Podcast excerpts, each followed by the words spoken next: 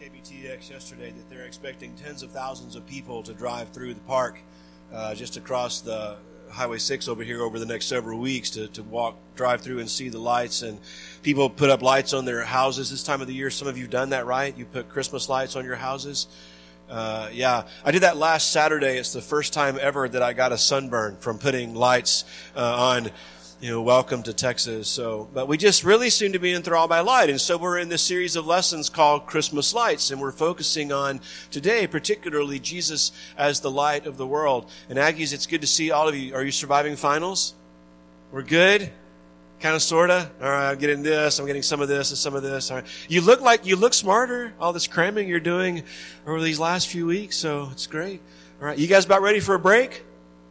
Couple more weeks? Yeah, awesome, very good. You parents excited about having your kids home for a couple of weeks? Yeah, it's a good time, right? It's a great time of the year.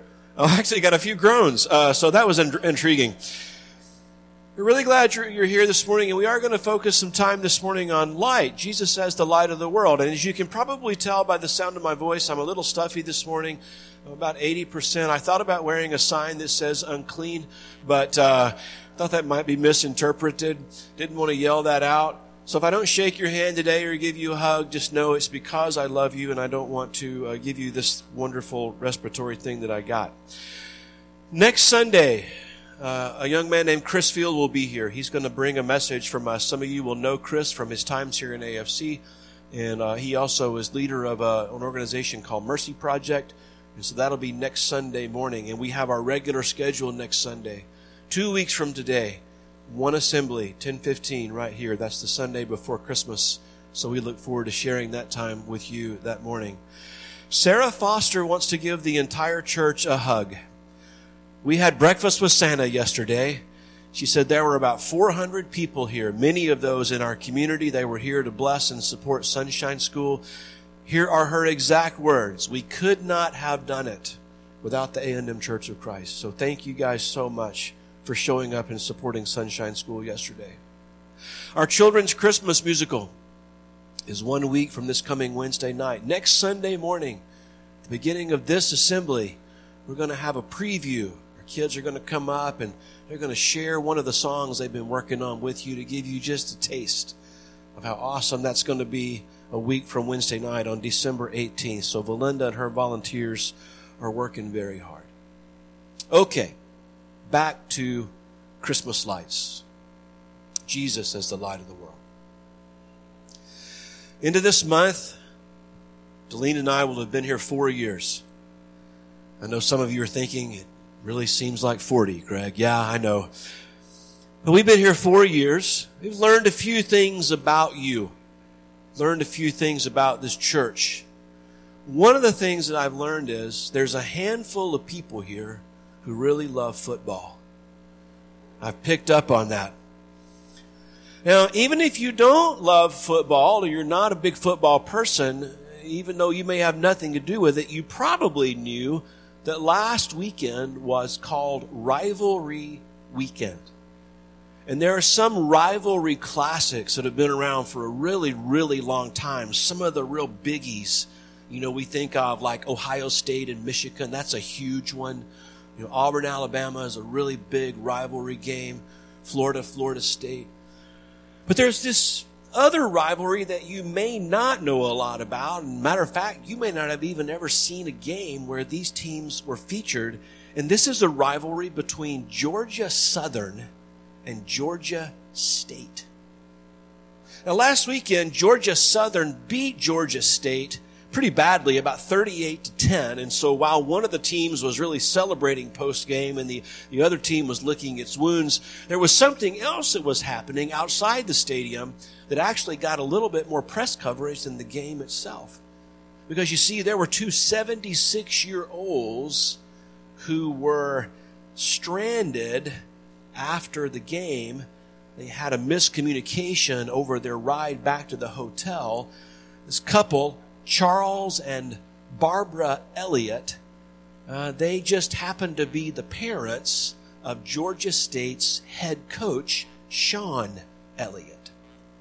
And so An ESPN writer picked up on this story and what happened afterward. Chris Low, and he's uh, the senior staff writer at ESPN. He found out that the parents were unable to get their Uber back to their hotel, so they were just kind of standing outside of the stadium trying to figure out what to do when two Georgia Southern students, Kate Uri and Anna Messick, noticed them. We were walking back and we just saw them standing there and we asked if they could use some help uh, said Yuri, who is a senior from Augusta. And I know how hard it can be to get a Uber in Statesboro after the game. And Messick, a junior from Atlanta, said it was chilly and the parents were all kind of bundled up. She didn't notice until after they'd been talking for a little bit that they had Georgia State clothes on. This is the enemy that we're talking to here, right? She said, we just saw two people who needed help. And what goes through your mind is, you know, we would hope that if somebody saw our parents or our grandparents in a similar situation, that, that they would do the same thing. So Yuri had the Lyft app on her phone, and so she was able to secure a ride for Elliott's parents back to their hotel. She rode with them back to their hotel. And her friend followed in her car, picked her up when the Lyft driver dropped them off, and she took her back to campus. It was only through conversation while waiting about 30 minutes for the Lyft driver to arrive that Yuri and Messick discovered that these were um, Georgia State's head coach's parents. And when Coach Elliott heard from his parents later that night about the Good Samaritans, he went on Twitter and he asked for help. He wanted to find these two young ladies so that he could thank them. And the coach said it was late and my parents were having a hard time figuring out what to do. And I'd, I'd, given them my, my Uber account, but they couldn't get one and there weren't any taxi services available either. And thank goodness that these young ladies came to their rescue, said Coach Elliott. He was able to connect with Yuri via social media and said he put a little something in the mail for both of them for the holidays. And this is what he said. Listen. For somebody to go out of their way to help someone is always amazing. These young ladies spent probably an hour with my parents, just making sure they were safe. And here's how he closed his comments. He said, Good people still do good things. Now, this is a really feel good story. I read this story and I look at it, and, you know, my first response is, Oh, that's really sweet. It is a cool story. But, but then when I get a little bit of distance and I get a little bit of space, I kind of find this a little bit fascinating. And, and I want to just pose a question this morning. Isn't it, isn't it interesting that we live in a world where a story like this gets the attention of ESPN? And I ask that question because I see Christians I see followers of Jesus Christ doing these same kinds of things almost every single day. Now, I'm, I'm not diminishing what these young ladies did. As a matter of fact, I wish we would see more acts of kindness like this. But here's the fact that I want us to understand. A story like this causes people in secular contexts to just pause and reflect for a second on what matters most. As a matter of fact, the coach's hashtag in his Twitter post was more than a game. But I hope what happens as we hear this story is it encourages us as followers of Jesus to keep on loving our neighbors. Because the darker, the darker things get, I don't know about you, but it seems like from where I'm standing, things are getting pretty dark. The darker things get, the brighter our lights shine. I love this last quote in that story when Coach Elliott noted, good people still do good things. And for our application as a community of faith, for those of us who live our lives for Jesus, for those of us who see people stranded in all kinds of confusing situations, for those of us who so long to help others find hope and live with purpose, I would just nudge that phrase ever so slightly. And in our context, I would say that God's people still do God things. And where does this come from? What, what drives us to be about something greater than ourselves? What pushes us to do without so that others may have? What encourages us to be more about love than we are about hate? Who gives us strength to push on when we're worn out? Where does our help come from when we're weary and we're worn out and we're gasping for breath as the enemy just hits us again and again and again? Who, who shines a light to guide our steps when darkness closes in? Well, I believe the answer to all of these questions can be found in John chapter 1. And I ask you to take your Bibles, if you will, and follow along with me there, or if you would like, you can draw your attention to the video screen as we read aloud this morning John 1, verses 1 through 9. In the beginning was the Word, and the Word was God, and the Word was with God. He was with God in the beginning. Through him all things were made. Without him nothing was made that has been made. In him was life, and that life was the light of all humankind. The light shines in darkness, and the darkness has not overcome it. There was a man sent from God whose name was John. He came as a witness to testify concerning that light so that through him all might believe. He himself was not the light. He came only as a witness to the light. The true light that gives to everyone was coming into the world. I just want to pause here for a moment as we reflect on that reading, and I want to make an observation. If I were the greatest preacher on the planet, and I am not even close, but if I were, if I were the greatest preacher on the planet, I could not do justice to this text. Because these are some of the most important and powerful words penned in the history of the world. I love what William Erdman's says. He says, On the profundity of John, its stories are so simple that even a child will love them. But its statements are so profound that no philosopher can fathom them. And I believe that to be true. This is a passage about a great many things. But first and foremost, it is a passage about Jesus. Jesus, who is described by John in verse 3 as the light of all humankind. And why is it important that we understand the purpose of Jesus as this source of life? Because Jesus, as the light of all humankind, reveals to us, us how much God loves us. And church, how we need to be reminded of God's love again and again and again.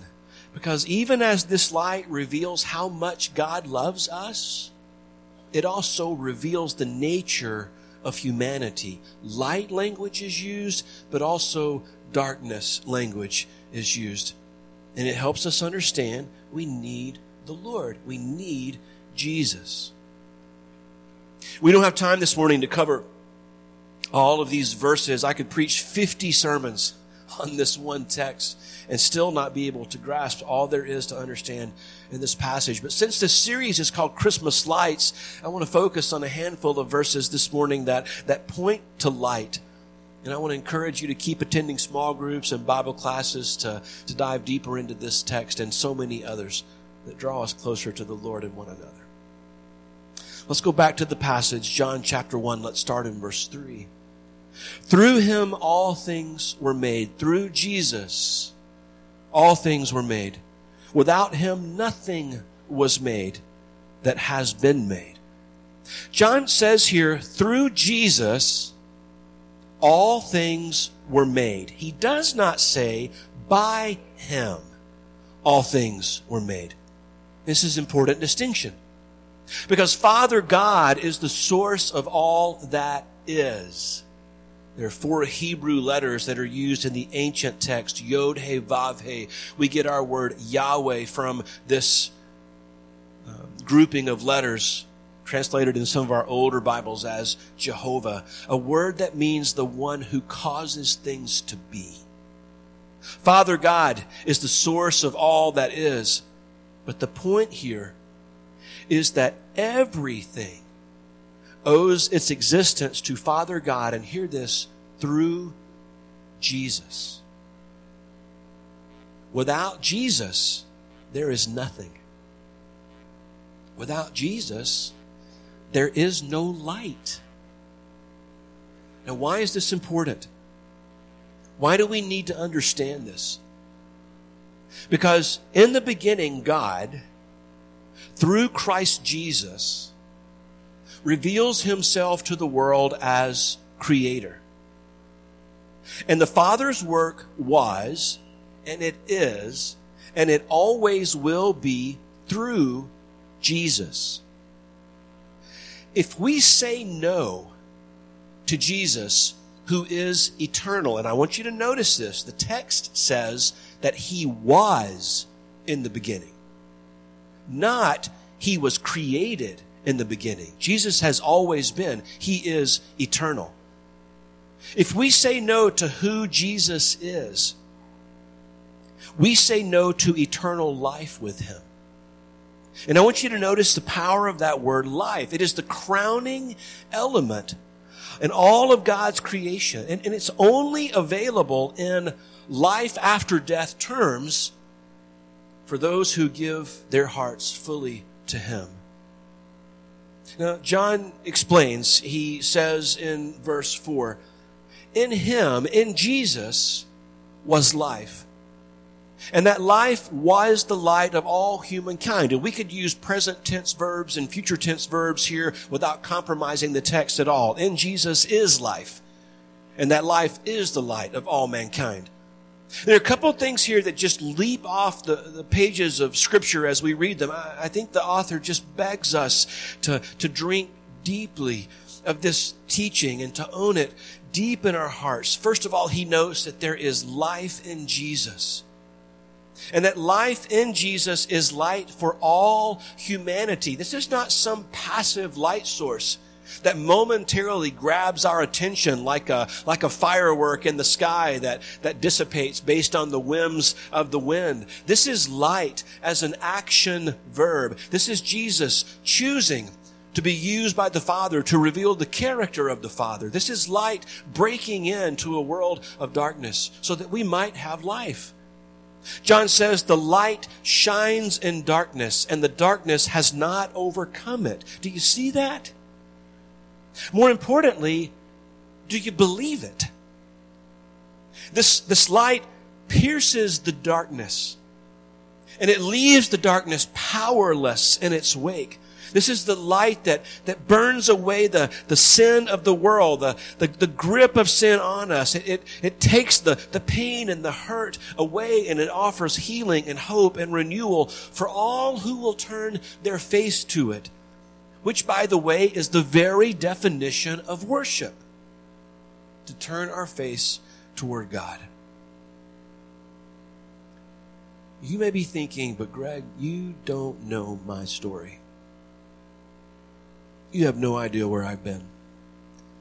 You don't know the horrible choices that I have made. You don't know the horrible choices that I am making, how much pain I've caused, how much heartache I've caused other people. I, I want to ask you this morning if that's the narrative that runs around in your head, how worthless you are how disappointing you are to God and others and how uh, unredeemable you are. If that's the narrative that runs in your head, I'm, I'm begging you this morning, stop saying that kind of stuff to yourself. Stop saying that kind of stuff to others. And instead of, instead of using your energies to constantly put yourself down, just turn your face toward God. Turn your face toward God. The answers may not come immediately, but I believe with all of my heart that they will come. A better path, I believe, will open up. Again, it may not happen instantly, but I believe it will happen. Why? Because this is, this is not just some message that offers hope. This is about the message, who is our only hope. And his name is Jesus. And he is light. And no matter the depths of your darkness, there is no part of you where his light cannot shine and transform. I love how Ann Voskamp provides insight here when she writes this Christmas story. It begins in the beginning. This love story that's been coming for you since the beginning, no matter your story before, this is your beginning now. You were formed by love for love. So, what is our responsibility, church? As people who have bought the lies of the evil one and, and been put down, and we've got an opportunity to, to interact with them, to, to be light to offer a different message, what's our responsibility? Those of us who have given our hearts fully to Jesus, what are we to do when we encounter the Charles and Barbara Elliotts of the world, spiritually speaking? I'm not talking about those who can't find an Uber. I'm talking about those who cannot find their way, spiritually speaking. Those who so long for direction, for hope, for purpose. How are we to respond? when we see people who are just feeling their way around in the dark and, and tripping over those things and stumbling over those things that, that just add another layer of darkness, how are we to respond? Well, Scripture provides at least one example of how we as Christians are to be light to the world. John chapter 1 and verse 6 there was a man sent from God whose name was John. He came as a witness to testify concerning that light so that through him all might believe. He himself was not the light. He came only as a witness to the light. So what is our job? What's our role? What's our responsibility? It's the same as John's. We're here to be a witness to the light. I, almost think about it. We're, we're like the pre lit Christmas trees of the world, spiritually speaking, okay? We're, we're, we're plugged into this, once we're plugged into the power source, we just can't help but light up. John did the same thing. Of all the things that could have been said about John the Baptist, and there was much that could have been said. The other gospel writers focused on a lot more about his story. But John, this author, chooses to focus immediately on one key word, witness. And this theme is repeated many times throughout John's gospel to those who would testify to the truth of Jesus. Think about it. If you or I were called to the witness stand, what would we say about Jesus? Well, we know what John said. We know what he did. He said and did those things that led people to a point of decision. I will walk in light or I will remain in darkness. When people saw how he lived, when they heard how he talked, when they saw how he responded to Jesus just prior to Jesus' baptism, when they saw how he never changed his convictions, even when facing his own death, people knew. They may not have known a lot about John, but they knew one thing. He believed with all of his heart that Jesus Christ was the Savior of the world. So, what about us? What do people say about us when they hear our witness? To what are we giving testimony? What do people say about us when they see our testimony? How do they see people? Uh, how do people see us living our lives? I can tell you how God wants us to live it. He wants us to live it in light. In John 1 9, the text says, the true light that gives light to everyone, and this is Jesus. Jesus was coming into the world. This theme of light permeates Scripture. As Zach so beautifully preached last week from Genesis chapter 1 and verse 3, God said, Let there be light. The psalmist notes in Psalm 36 9. For with you is the fountain of life. In your light, we see light. Jesus himself, in his own ministry and speaking of himself, would say in John 8 12, I am the light of the world. Whoever follows me will never walk in darkness, but will have the light of life. In 1246, he says, I have come into the world as a light, so that no one who believes in me should stay in darkness.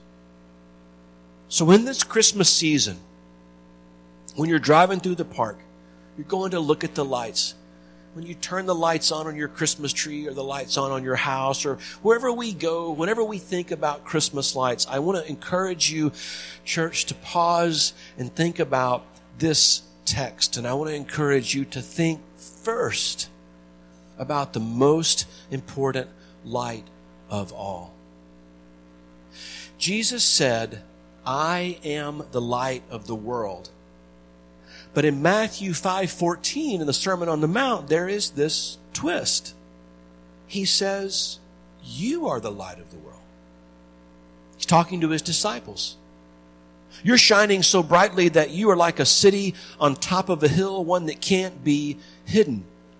As we think about all of these texts this morning that we've shared and we've seen this theme of light moving in and out since the very, very foundation of the world, I'm reminded of this wonderful text in Romans chapter 8 and verse 28, and we know that in all things God works for the good of those who love Him, who have been called according to His purpose. And what is our calling?